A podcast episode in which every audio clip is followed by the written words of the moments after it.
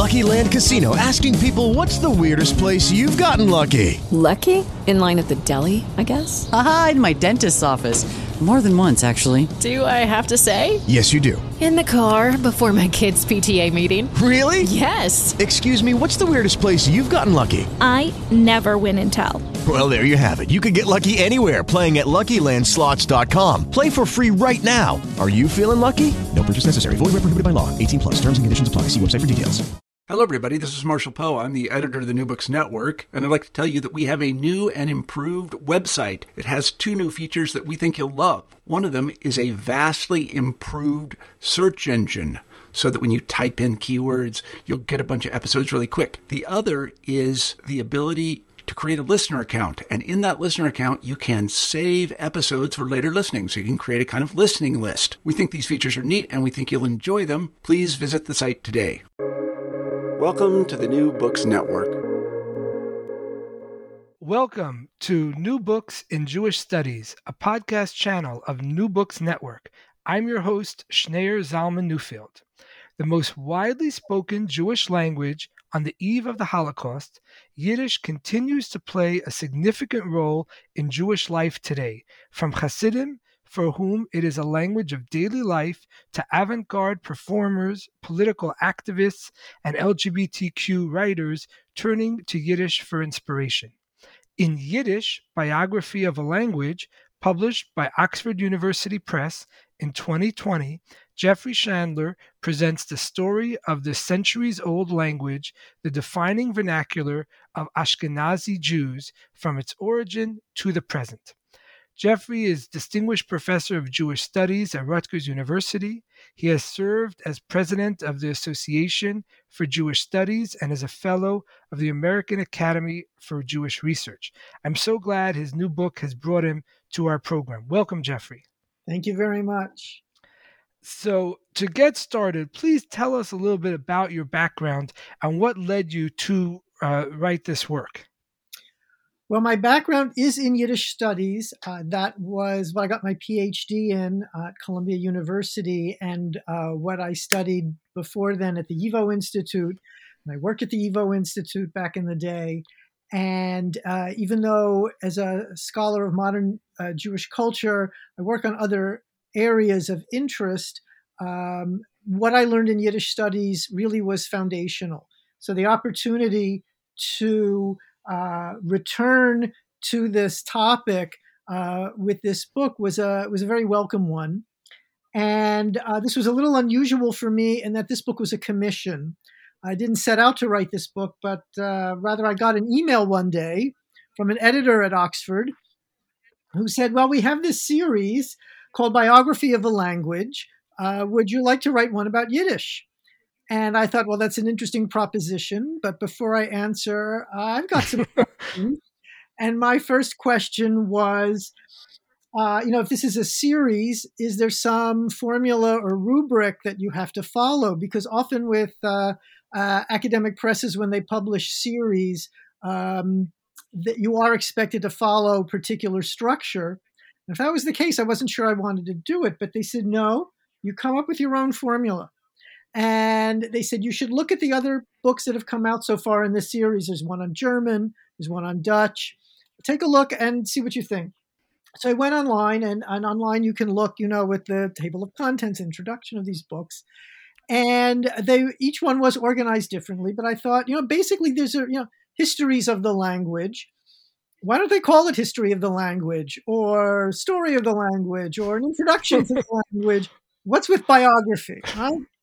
And I noticed that when I was typing into a search engine that if you type biography of a, you get a whole bunch of books on all different kinds of things that are not people. And of course, conventionally, we think of biography as a story of a person. But you have biography of a germ, biography of a building, biography of a river, biography of a planet. I mean, just the list goes on. And I thought, you know, so what's with this? Is this just sort of some piquant way of saying a story, a history? I wasn't sure what to make of it, but I thought, you know, when you say you're writing a biography of something that is not a person, you are anthropomorphizing it. You're treating it as if it were a person. When it comes to language, that's something people do a lot. in the case of Yiddish, not only do it a lot, they do it in a wide range of ways, some of which are very creative and productive, some of which are very problematic. The more I thought about it, I thought that's actually a subject of interest in its own right.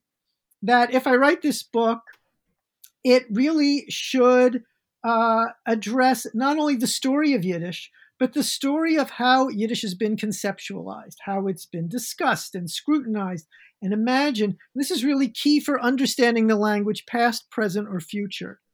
And uh, so, as I was thinking, like, this sounds like an interesting project, I thought, how could I organize the book since um, chronological didn't feel quite right, or geographic or ideological, the usual sort of rubrics for organizing this material. And I thought, let's run with this biography idea and create a series of thematic chapters that follow the subjects of a biographical profile, like name, date and place of birth, place of residence, family background, gender, education, occupation, and so on and so forth, and ending with life expectancy. So I thought that would be an interesting book to write. And it would also enable me to ha- write a book that would speak to two different audiences. One is as a book that is supposed to be a kind of introduction to the language for people who don't know much about Yiddish. This would be a point of entry and would provide guidance for further learning. But also, there are people who do know the language and know the, about the language and know a lot. And I, for them, uh, my interest was less providing information that they don't have, but proposing new ways of thinking about uh, Yiddish by employing this new way of presenting the language. And, and in doing so, I wanted to pose new possibilities for thinking about how the language has been conceptualized and how it can be going forward. So, um, what, what's interesting to me is this is not a book I would have written on, on my own initiative. It really is the result of this invitation. But on the other hand, when they asked me if I would like to write this book, I don't think they envisioned what I came up with. So I think it was an interesting confluence of, of possibilities. Right. Well, I have to say, as someone who's read uh, uh, many biography, uh, you know, books um, that are biographies of things that are not people, uh, especially uh, you know, classic um, religious texts or or other cultural um, you know uh, landmark books as well as I don't know germs and all sorts of things. I, I, I and I as you, you you were speaking, I was wondering, well, why did I end up reading all these? I'm not sure, but uh, uh, meaning specifically, what is it about the the promise that this is a biography of something? You know, I, what what is it that draws readers in? I'm not sure, but I will say, I think that you took the idea of the biography of an anthropomorphized entity much, much more seriously than a lot of the writers of other biography books. No, I think in most cases it's something nominal, and um, it's a it's a, a playful title, and that's it. And I thought, well, what if we actually play with this beyond the title and see where it takes us? Sure. Well, it's quite a a, a fantastic read, and uh, is really um, chock full of so many insights. Um, so, to to begin with, how uh, what are the earliest rec- uh, recorded uh, um, uh, writings of Yiddish? I mean, how old is the language?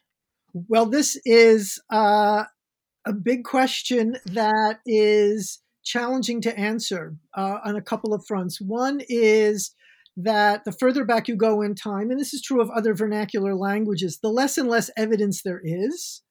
And so the earliest examples that scholars cite are isolated words called Bilshon Ashkenaz and the language of Ashkenaz that turn up in Rashi commentaries. So that's, you know, the Middle Ages. Um, the first dated written sentence is appears in the Worms Machzor, and it's a rhymed couplet uh, and it's that's the year 1272. Um, and then you have about a century later, you have the first collection of texts, not just a sentence, but actual texts found in uh, the Cairo Geniza. It's called the Cambridge Codex because it's now in, in, in a library in Cambridge. So we have these documents, and the question is, what do they tell us? What what can be inferred from them? And what do people, moreover, think is the language being used? So, scholars uh, of Yiddish have claimed these terms, these the sentences, these um, these uh, uh, texts that appear in the Cambridge Codex as works in Yiddish. I'm not sure that that was how they were conceptualized by the people using them. Does is the language of Ashkenaz is it what we would now call Yiddish or is it what we would now call German or was it something understood differently than a modern concept of these two languages that are uh, separate but parallel? And to me, what I found interesting about the, the question of where and when does Yiddish begin, and I looked at, you know, there's various theories out there. Um, Max Weinreich says it's in the Rhine Valley, uh, beginning in the ninth century, and you have uh, other people say no, it's a little later, and it's along the Danube, and there's other people with other theories, including theories that it's really not a Germanic language, but a relexified Slavic language. So all the different ideas out there. And I thought, you know, nobody even asks the question, where and when does Yiddish come from until the 19th century? And that's re- what's really key is that it's not even a concern, an intellectual concern, whether by the speakers of the language or by other people, until a period in Western Europe where the question of where do languages come from and where does language in, in, in, generally come from that's a new area of, of intellectual inquiry. And that's when you start seeing people starting to theorize where the language comes from. And these theories tell us at least as much about their preconceptions about jews their preconceptions about german language their preconceptions about the vernacular that jews speak in uh, in northern europe as much as the language itself. So rather than having a, an easy answer that some people like to offer and say it begins here, at this point, at this time, in this location, with this population, my feeling is let's question the question and think at what point do people even care? Right. And it, it, you mentioned that there are numerous theories about both the dating of when Yiddish began as well as the location of where it was that it began.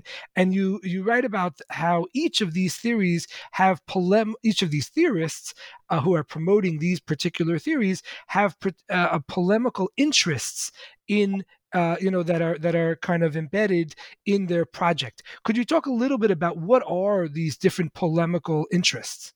So one of the important distinctions in people's effort to explain Yiddish are whether they think of Yiddish as something that began as German and then deviated, uh, or if they think of it as a distinctive language in its own right from the get go. And those have very important implications beyond the language, but for the speakers of the language. And one of the things that you realize when you look at the story of Yiddish is that whenever people are talking about language, they're always talking about something else in addition. So in this case, this is true of other languages as well, but you really see this in the case of Yiddish. So if you think of Yiddish as it's spoken by people who used to speak German, but then they strayed from speaking a standardized language of German, a language that they had in common with their Christian neighbors. Um, there had to be some explanation for that deviation, and none of those explanations are good and they are nice. They are that well, they are too isolated, they're too insular, they're too secretive, uh, they're just not able to, you know, master proper German. None of these ideas are legitimate, but this was how people looking at Yiddish saw it as something that was a corrupted form of German. And that, of course, has negative implications for its speakers, one way or another.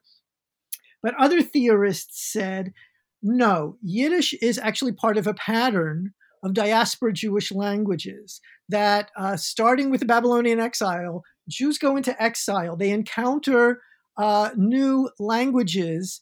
And from their contact of the language that they speak with the new language they encounter, they forge a new language, and that Jews have been doing this for about a millennium by the time Yiddish is is uh, comes into existence, and it is a result of this pattern of contact between uh, Jews coming with the languages that they know and encountering, let's say, speakers of uh, different dialects of Middle High German, and creating on the spot a new language because that's what they do.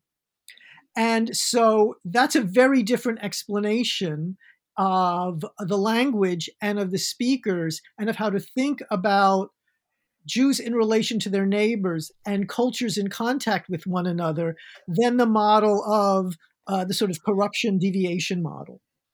Right. And regardless of exactly how Yiddish developed, it clearly did develop at some point.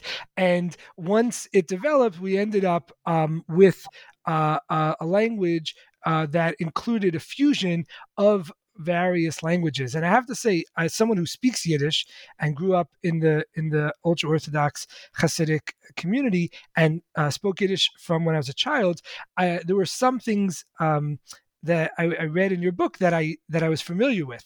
Um, and so I knew, for instance, that Yiddish included elements of uh, Germanic languages, of Slavic languages, as well as of Hebrew.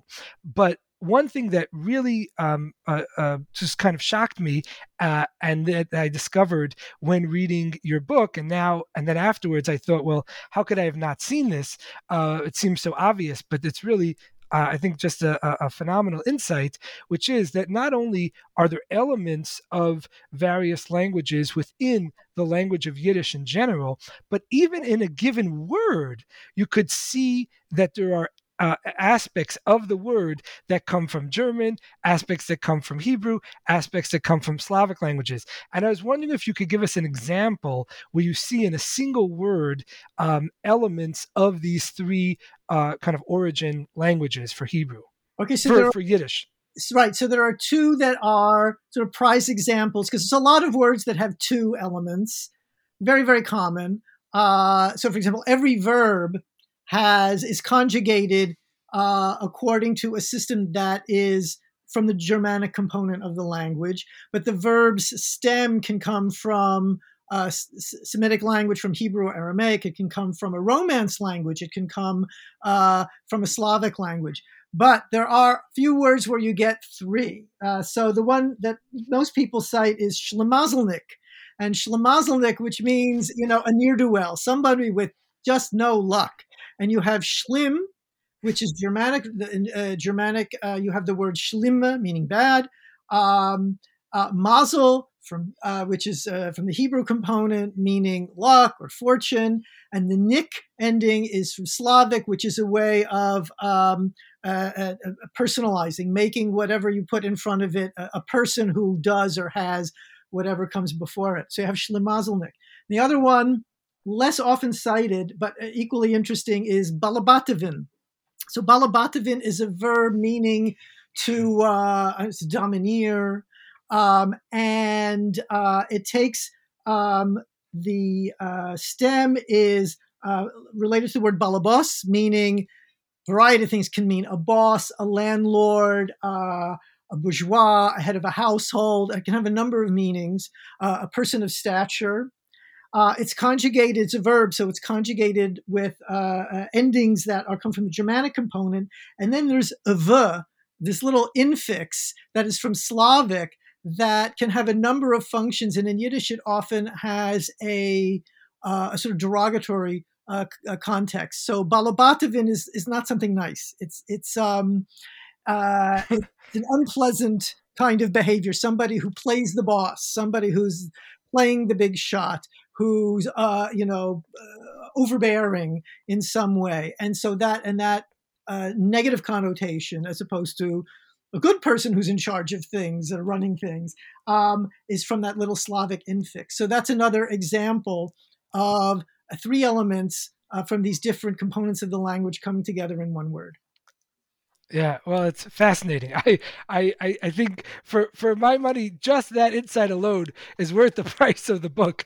I, I, I just found that so fascinating. Um, uh, so thank you for that. Um, and um, you you talk about how what exactly was the relationship between Yiddish and and Germanic languages. Was a separation between Yiddish and these Germanic languages always clear? I don't think so. Uh, one of the things that we see in the earliest printed uh, books in Yiddish, which are you know um, uh, the 1500s, uh, when we start seeing uh, y- Yiddish books being printed, we see uh, the word Teich being used, and Teich is related to the word Deutsch, meaning in Yiddish German. Um, but in Yiddish, in different contexts, sometimes Teich looks like it means what we would call Yiddish, and sometimes it looks like what we would call German, but from a, a, a, our vantage point today. And it actually, to me, isn't clear that the distinction we draw between these two languages was so clear cut back in the day. Um, texts were marked uh, as for Jews, for example, as much by their alphabet as by their language. So if something's published in the Aleph Beis, in the Jewish alphabet, that's for Jews. No one else is going to be reading it, is the assumption. Uh, books published in um, the uh, in, in, say Fraktur in, in, in, in, the alphabet used for for German, uh, that uh, w- would be a book marked as for a non-Jewish audience because few of them would would have that alphabet. The ones who did would be aware that they're reading something in uh, a, an alphabet that wasn't their alphabet. Uh, but most people read in the Aleph and so you have um, all kinds of texts rendered in the Aleph Beis. Sometimes where the language does look different from standard German, sometimes where it actually is striving very much to reflect German orthography to the best as one can, and, and of course, grammar uh, and vocabulary using this Jewish alphabet. Uh, and there's a, a, kind of sliding scale uh, that suggests to me that the distinction between these languages was much looser than the way we think about it now. Yeah. So re- related to that, you talk about two terms, uh, uh, Yudelin and uh, Mushelin. What what are those? I, I don't I don't know if I've, I've butchered the the the words. What, what how do you pronounce those words? And and what exactly uh, what was were those words uh, uh, developed to signify? Okay, so uh, Yudelin and Mauschelin basically mean the same thing. They're German words, and they mean to talk German like a Jew. And what did this mean? So you have starting late 18th century into the 19th century, Jews living in German lands begin to uh, abandon Yiddish as a language of daily life and shift to using German, the same language as their, their Christian neighbors. And this is part of a larger integration into a cultural mainstream that these Jews are pursuing. And this is met with ambivalence by their Christian neighbors, uh, for whom the question of whether Jews could become full fledged members of German society and uh, participate fully in German culture uh, did not sit well with many people. And so there was a sense that even if Jews develop a command of German, the way they speak it will somehow betray their Jewishness their uh, roots in Yiddish. And this was called Mauschelin, derived from Moshe, Moses, or Yudelin, or from Yudla, Jew. So it's talking like a talking German like a Jew. And this was uh, demonstrated uh, considerably in German theater, where you had comic Jewish characters who um, strive to speak German, but it breaks down um, and that uh, revealing this sort of inescapable Yiddishness and inescapable Jewishness. This suggests that this idea that Jews could fully fit into uh, German society was not possible.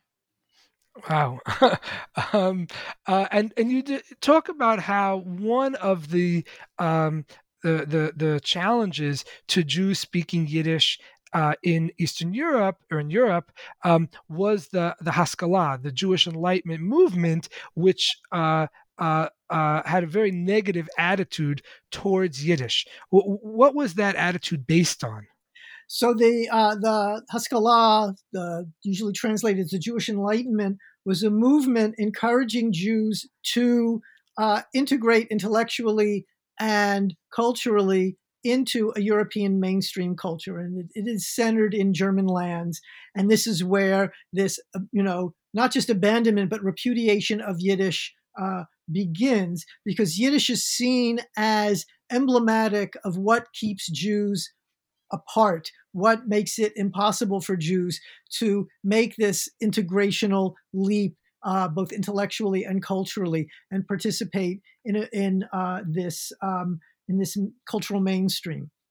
And what I found interesting yeah. is that um, even as uh, the Maskilim, the followers of the Haskalah, are repudiating Yiddish, at a certain point, they uh, realize, especially in Eastern Europe, that if they want to communicate the ideas of the Haskalah to their fellow Jews, the only language that they can write in is Yiddish. And so Yiddish becomes this reluctant vehicle for uh, making the case for abandoning the language you're writing in, which is quite quite an extraordinary thing. And um, that is um, that that is, I think, uh, really sort of representative of the complexities of language use that can have one level of meaning that's symbolic and another level of, of, of meaning that's instrumental. And, and this uh, comes up elsewhere in, um, in the history of the language. Uh, but this is uh, probably the, the key moment where you get this, um, uh, this, this uh, repudiation of the language, but also uh, articulating that repudiation in the language and often through forms of satire. Uh, and I have to say, one of my favorite uh, uh, um, uh, uh, terms for Yiddish uh, on the part of the Maskilim, which I've never I, have seen before, is that they refer to Yiddish as kugelashen, and I thought that was really fantastic. And and so kugel, of course, is a, a, a, a Eastern European Jewish food, uh, but it seems to me, and I'm wondering if, if you think I, am just uh, reading too much into this, that kugel lushan sounds a lot like lushan kodesh, which is a, the, the term for uh, for the Hebrew in the Bible, and it seemed to me like this is an inverse of uh, uh, of Lushan Kodesh is Kugel Lushan, but that may just be a happy coincidence. You know, it's interesting. I never thought of it. I wouldn't rule it out. Uh, to me, what's interesting is that um, this, of course, is a Yiddish term of disparagement for Yiddish, um, and that's to me just just very telling and um, and uh, uh, one of my favorite, I guess probably my favorite uh, term for Yiddish is jargon.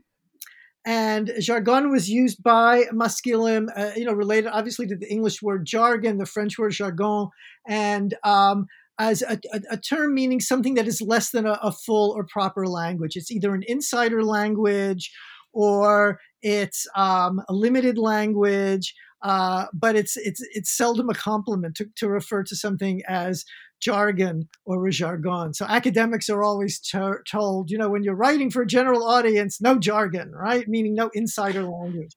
Um, and um, so to call Yiddish jargon was a way of, of saying it's it's less than a proper language. And what's so interesting is that at a certain point, jargon becomes a name for the language, not necessarily with negative contexts, uh, con- uh, connotations. So you have, um, you know, uh, dictionaries uh, and textbooks that refer to the language as jargon. You have um, Shalom Aleichem, uh, you know, this foundational writer of modern Yiddish literature and creates this uh, landmark anthology uh, of Yiddish literature. It's called the Yiddish Volksbibliothek, the Jews, the Jewish People's Library. and uh, Yiddish in that book means Jewish.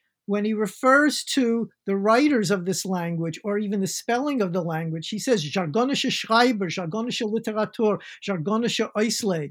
Uh, and so uh, here he is seeking to elevate this language, but using the term jargon almost as a badge of pride.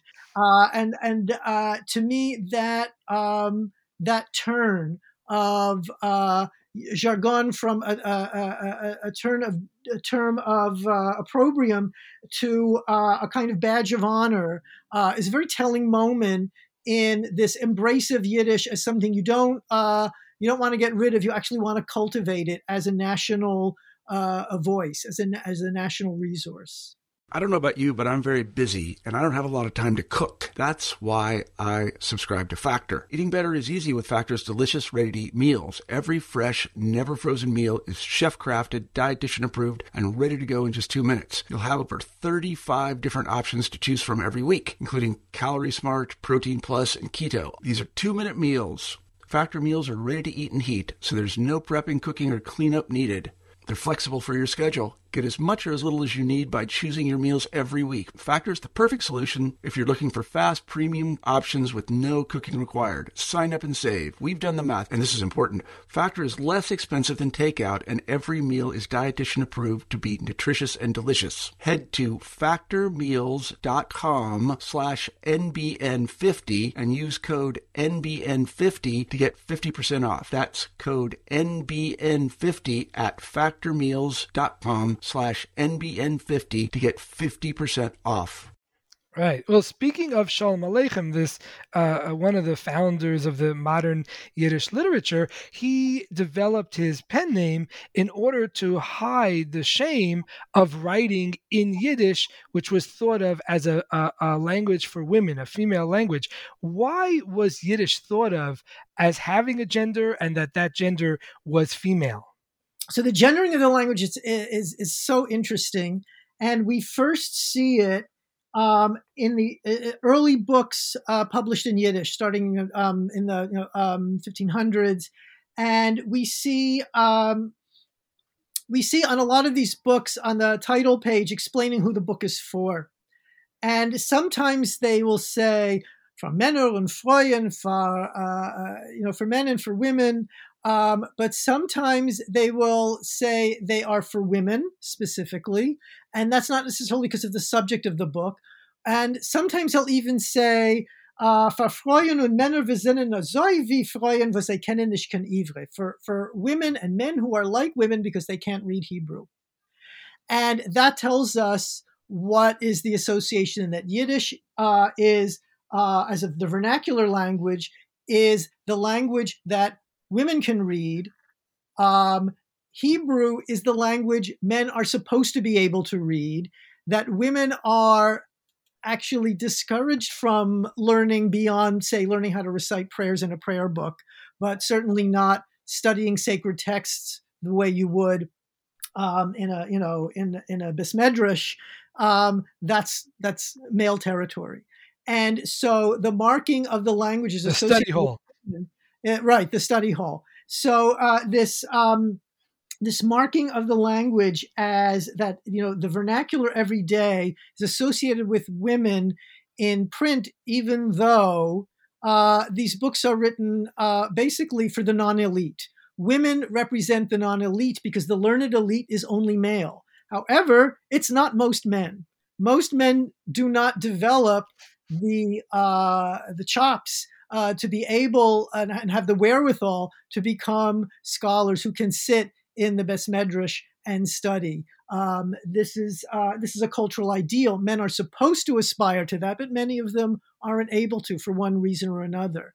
So, uh, what uh, later scholars argue is that women become the uh, the emblem of the non elite reader. You can't, you don't want to admit too much that that includes men because you don't, you don't want to discourage men from aspiring to learn Hebrew and to study sacred texts to their fullest ability. So that is um, that's the beginning of this association of Yiddish with women. Then during the Haskalah, you start having these maskilim writing in Yiddish uh, uh, books that they that actually want uh, uh, you know everyone in Eastern Europe to read, all the Jews in Eastern Europe to read. However, um, there's a, a, a, concern in Eastern Europe that these books are going to uh, uh, disrupt and corrupt the study by men of sacred texts, and that it will distract them and lead them astray. And so, uh, and in fact, we, there are these accounts of in a yeshiva, if you were found with some of these Maskilic Yiddish books uh, in uh, in your possession, you could be expelled uh, because this was not something that they would stand for. So, to mark these books as um, uh, uh, separate from what men are ideally supposed to read and study um, these books are addressed to the Teure Leserin, my dear female reader. But in fact, these books are widely read by men, even if they can't read them as openly as women can in, in, in certain circumstances, because women are excluded from this sacred practice of study as a devotional act.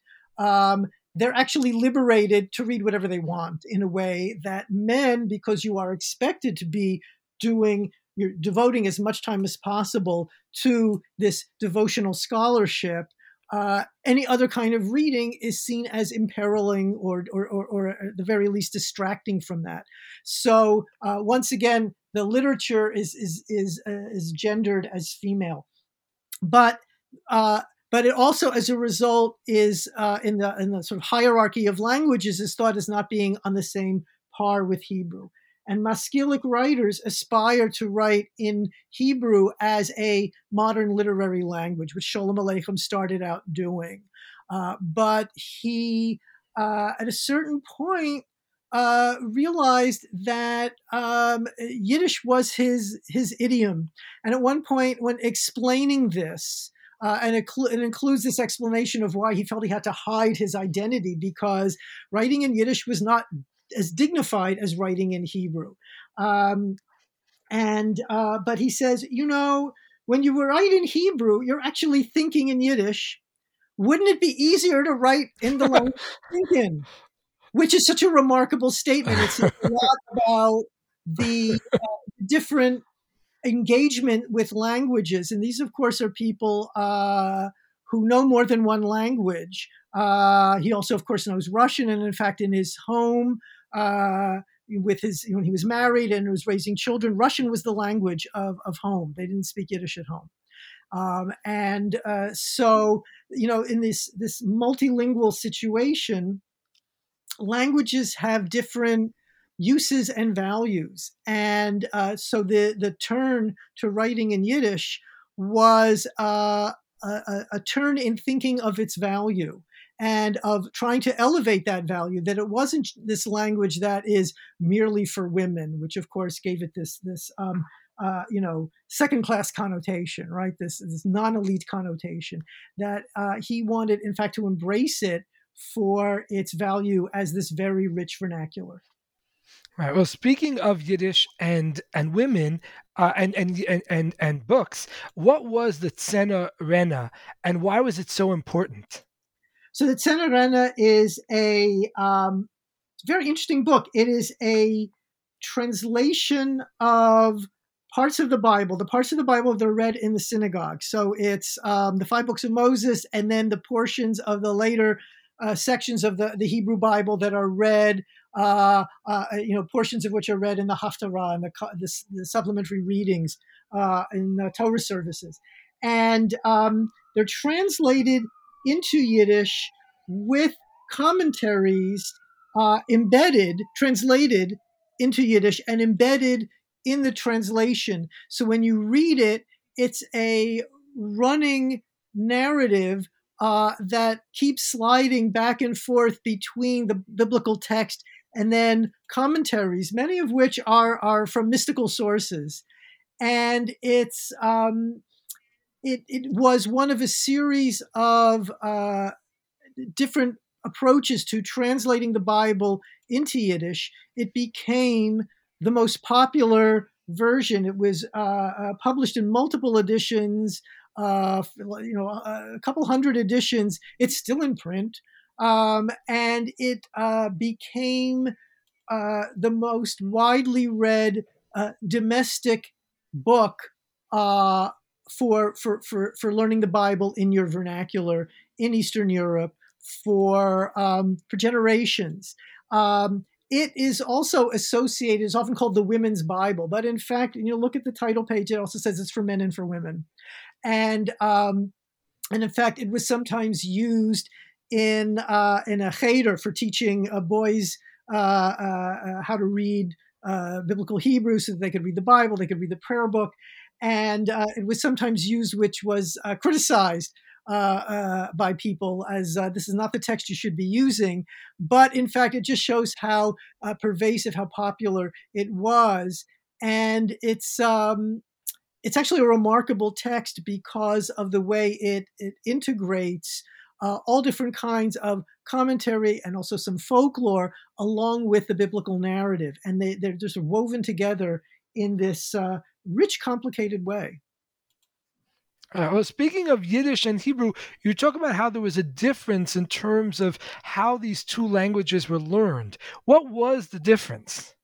So, um, it's it's a very key difference. So, Yiddish as a vernacular and as a first language is a language that is learned by living among Yiddish speakers, your family, your neighbors, and speaking the way people learn a first language, and primarily through oral use. And um, Hebrew, and here we're talking about uh, Hebrew as a sacred language. We're not talking about you know Hebrew as a modern vernacular language. Uh, this is a language learned in school, uh, uh primarily by boys, but also uh, uh, by, by, girls to a certain extent. And it is a language one isn't learning to speak.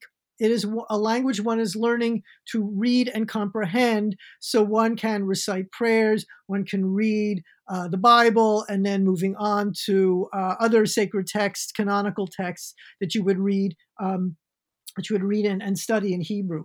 And so it is, um, it, it's a language that's learned through translation into the vernacular, into Yiddish, and it's a language that is for reading and studying. So it's a passive engagement rather than an active engagement. Uh, Yiddish being primarily oral, um, then at certain point people do start to learn how to read and write it, but uh, it, it, comes after learning how to speak it.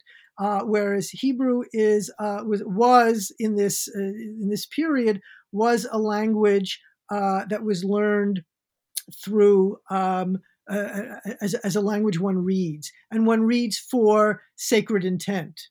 Uh, which so that the, the, the reason for engaging the language is also different from uh, Yiddish, which is a language for daily conversations with uh, with your family and neighbors. All right. Speaking of da- of Yiddish and daily life, um, what um, how do some of the classic Eastern European Jewish family names give us a hint of the kinds of vocations that uh, the uh, such Jews were involved in? So, uh, at a certain point, like 18th uh, century, early 19th century, sort of depends on where they were living in Eastern Europe. Uh, as Jews uh, become subjects of empires, uh, following the um, partitions of Poland. So they're either in the Habsburg Empire or in the, the Romanov Empire. And uh, as part of increased regulation of populations in these empires, everyone is required to have a surname, a family name. And there are different kinds of names that uh, uh, Jews would take as family names. Some are uh, tied to where they live, uh, the name of the town or the name of the region, uh, but a lot of them are uh, names of their professions. And so uh, there's a, actually a long list, um, much longer than the list I included in my book, of uh, names, last names that are maintained to this day that are um, uh, Yiddish words for how people made their living. And so, from this, one of the things we learn is the wide range of uh, occupations that uh, Jews in Eastern Europe uh, pursued, including uh, all kinds of work as artisans, all kinds of work in business. professions that are tied to religious life. It's wide ranging. And um, uh, and uh, what I find interesting is, of course, these names stay with people even after professionally they've moved on from being, uh, you know, uh, tailors or being uh, uh, glaziers or being carpenters or you know being shoemakers or being Hebrew school teachers' assistants or whatever the, the names that they had. but those the names the names endure. So could, could you give us an example of a, of a contemporary family name that has okay. a very obvious um, okay, uh, so, uh, vocational uh, tie-in? Okay, so Malamed, uh, or sometimes pronounced Malamud, you know, it, it is uh, is a teacher, um, or um, Belfer, uh, or uh, is a teacher's assistant from Bahelfer, somebody who was the teacher's assistant who would escort children to and from school. Um, and um, uh, uh, chazan, which sometimes gets turned into chazen, you know, in English as uh, um, pronunciations travel, um, uh, is is a cantor. So these are all things tied to uh, uh, religious life, but then there are also all kinds of uh, professions: uh, Schuster, uh, shoemaker, and Schneider, tailor. And of course, actually, for tailors, you get a whole bunch of different associated names. So, for example uh, um, uh, uh, Sher, which is uh, scissors. So was a name taken by some tailors because, of course, you use scissors. Or um, Nodler from the, from the word noddle, meaning needle. Um, and so you have uh, uh, these uh, names that sometimes derive from the, the tools of the trade as well as the name of the profession itself.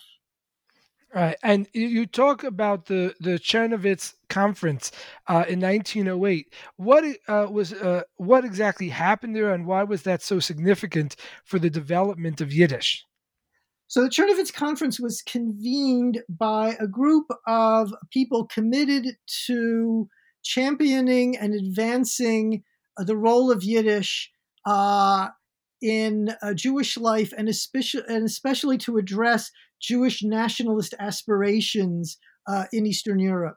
And this was happening at the same time that other ethnic minorities in the Russian Empire and the Habsburg Empire were uh, championing their own national identities. And language played a key role in this. Um, and so, in the same way that um, uh, speakers of Ukrainian and Polish and Lithuanian and and and uh, uh, Czech and so on were championing their languages as emblematic of a national identity. Yiddish speakers wanted to lay a similar claim to Yiddish, and they also wanted to uh, elevate its use as a modern national language for literature, for press, for education, for political activism, and uh, for, for, for theater performance. And the conference was convened to uh, try to create a platform for uh, this movement. And it gathered together some prominent writers, political activists, uh, and others who um, who all uh, had s- some level of shared interest in um, this transformation of the role of Yiddish in modern Jewish life.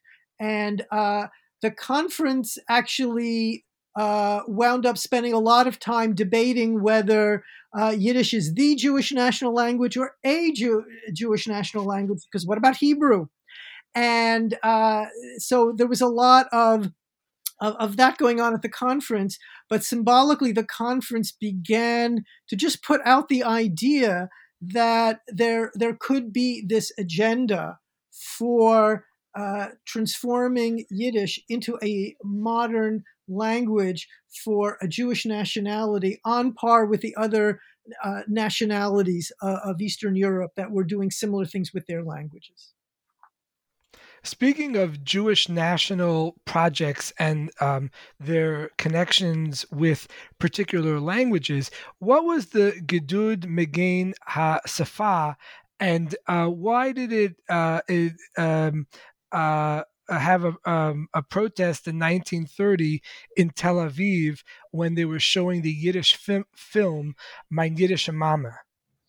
So, uh, what happens in um, uh, in, in, this de- debate over modern Jewish languages, you get what's called a Sprachenkampf, a language war.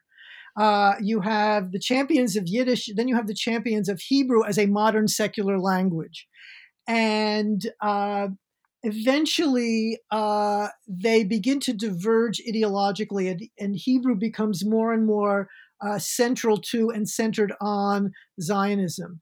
Uh, and uh, there are, of course, Yiddish speaking Zionists, um, but uh, but uh, Hebraism winds up becoming dominant. And this is in the period before the state of Israel is declared, in, in the Yishuv period, um, where there is this Jewish settlement in Palestine, and there is a movement to uh, establish in this Jewish settlement Hebrew as the exclusive Jewish language, which is a challenge because most of the people who are settling in the Yishuv don't speak Hebrew, and they, if they do know it, they certainly don't know it as their first language or as a daily language. So there was this very concerted effort to adopt Hebrew and to abandon other languages. So you had these language police who went around uh, to disrupt the use of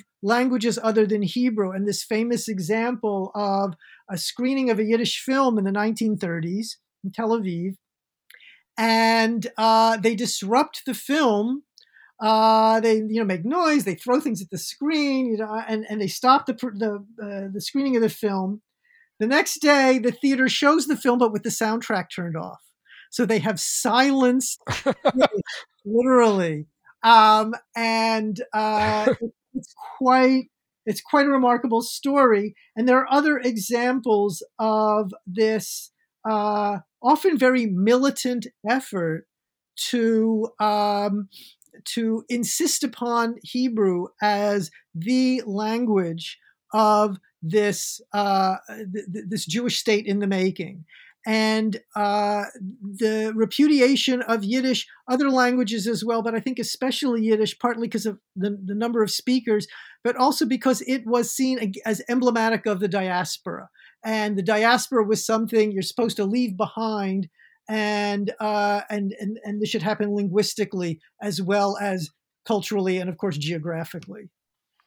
Right. And you write that after World War II, for people who don't speak the language, Yiddish became a mock heritage. What do you mean by that? So, what I found very interesting, um, and this was uh, started when I was studying Yiddish uh, at the YIVO Institute, and this is in the 1980s and uh, friends and family were giving me these, you know, various things that have Yiddish words on them, or in comic Yiddish dictionaries, and like fridge magnets and coffee mugs, and they were all uh, sort of very playful, uh, uh sometimes in poor taste. Uh, engagement with and I, I have to say I hated these things and I thought like you know I'm taking this language seriously and you're giving me this stuff that's really um, very uh, silly and limited and and and and uh, uh, associating the language with things that are vulgar or you know histrionic. And you know I, I didn't care for it at all to say it to say it mildly. But at a certain point I realized you know my inner anthropologist said wait a second you know this is actually a, an interesting cultural practice and you ought to look at it in its own value. And what I I, I saw happening was that uh, in these mock dictionaries, so instead of like a real dictionary, it was a limited number of words with silly, playful definitions of these words. Uh, and these um, you know, t-shirts and coffee mugs and all these other kinds of collectibles that um, they were a way of creating an attachment to the language irrespective of whether you had any command of the language, but that this that the language represented something uh, about Jewishness that people wanted to hold on to. And I think it was precisely this association of the language with the vulgar in both sense of the term, not only, you know, things in bad taste, but also common, ordinary, everyday. And that there was this, um, uh, this Yiddish speaking world that had been around that doesn't exist anymore. Uh, and there was a felt loss of it, including not only at its highest level, but at its lowest level, that that was equally uh, felt as a loss, and that uh, these uh, these jokes and these uh, silly objects and these comic uh, dictionaries were a form of heritage, but not um, not a straightforward heritage. It was a, a heritage that was uh, mock in its mode. That that was the way that you could engage with it was uh, in this in this very playful way. Oh, before we conclude, I have to ask you a question which you probably hate, which is what is the life expectancy of Yiddish? How, uh, what is its status today, and, and, and what do you see for it moving forward? So you're right. I don't like being asked this question, and of course, the and, and the reason is is like you know I'm not a prophet, and um, I would say um, what, but but I do have an answer to this question it took me a while to figure out what it is. My answer is the future of Yiddish is expect the unexpected. And the reason I say this is that when I started studying Yiddish in the early 1980s, uh, if you went uh, if you if you went to me, your time travel and went back to the early 1980s and told me and my classmates and my teachers about some of the things that have been happening with Yiddish today, they would be quite surprised. Uh, so, for example, in the early 1980s, uh, the Cold War was on. Who knew what was going on with any Jews living in the Soviet Union or elsewhere in Eastern Europe, but especially the Soviet Union? And who knew when the if that would ever end?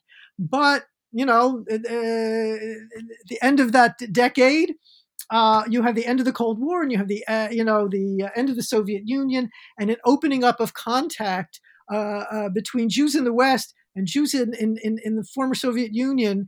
And there's this wonderful interchange of uh, information and resources and lore uh, going back and forth in both directions. Also, archives with material that nobody could see, even the people living in Eastern Europe. These things were under lock and key uh, uh in the Soviet Union for decades. Now they were opening up. And so uh, researchers of all kinds were, were making uh, discoveries. Very, very exciting. Um, the uh, uh, the uh, evolving of uh, the Hasidic use of Yiddish has been uh, quite remarkable. And uh, one of the things I found fascinating for the ultra Orthodox Jews. Right, and one of the things I found fascinating was the the publishing of what I would call leisure fiction in Yiddish, and that these were uh, they're, they're, like historical fiction or adventure stories. Uh, uh, and um, there, uh, what was interesting was to read the uh, Haskomas, the introductions, where uh, uh that was explained that why these books were suitable for a Hasidic, for an ultra Orthodox reader. And they say, you know, that sadly, we live in a world where people want to read books, meaning secular books. And what are they going to do? We don't want them reading books in English. We don't want them reading uh, secular Yiddish books or Israeli literature in Hebrew. So we have commissioned uh, Jews in our community to write the kinds of books that they want to read, books that are entertaining, uh, that are suspenseful, that tell gripping stories, but that have our values in them. And so you started getting uh, uh, books like that. And uh, also at the same time, a proliferation of all kinds of material for children as Yiddish is increasingly uh, curricularized language in uh, the uh, children's schools in Hasidic communities, and also for to have Yiddish material that children can play with at home, and of course, again, that are fit the communities um, standards of what is and isn't appropriate, not only in terms of the text, but even the illustrations, that how um, how the stories are illustrated should conform to community standards. So that was another development. Uh, the uh, the uh, flourishing of uh, uh, klezmer music as not only this resurgence of interest in traditional East European uh, instrumental music, but also of Yiddish song, and along with it, musicians becoming cultural authorities because they would perform this music and also explain what was the world that this came from. And they were becoming experts on the culture in a very, very different way from previous generations of these musicians whose job was just to play the music. But now the music had to be explained as well as performed. And so these are just some of the examples of uh, developments that uh, show Yiddish being taken in uh, all kinds of new directions. And if that can happen in the last 40 years, uh, it's just going to keep on keeping on, as far as I can tell. That's a, a really great answer. Um, last question. Uh, tell us what new project you're working on now. So I'm currently working on a, a very different project. Uh, I've started doing researches on um, on Jewish museums, and particularly, I'm interested in how uh, museums have become such an important part of, of Jewish life, extending even beyond the museums themselves. How certain museum practices have been taken home uh, with uh, with people in terms of collecting and displaying material. And I'm also interested in this particular moment of the pandemic when museums are uh, shut in many places and where there's a great concern that a, a lot of museums may never reopen. I'm interested in the history of lost Jewish museums uh, of which there are quite a number, uh, including museums that were shut down by uh, governments that uh, did not want them to exist. And of course, this happened under the Nazis, this happened in the Soviet Union as well. Um, but also museums that uh, were planned but never got off the ground.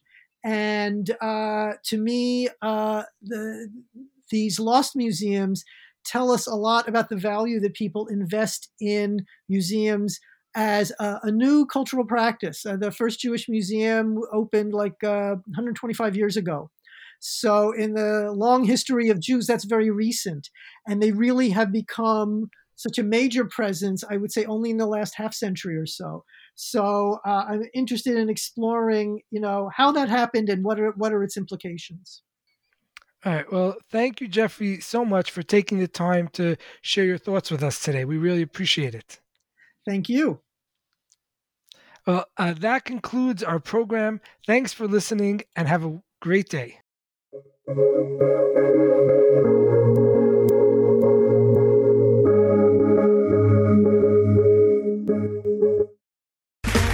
Okay, round two. Name something that's not boring. A laundry? Ooh, a book club. Computer solitaire, huh? Ah, oh, sorry, we were looking for Chumba Casino. That's right. ChumbaCasino.com has over 100 casino style games. Join today and play for free for your chance to redeem some serious prizes. ChumbaCasino.com. No purchase necessary. Full prohibited by law. 18 plus terms and conditions apply. See website for details.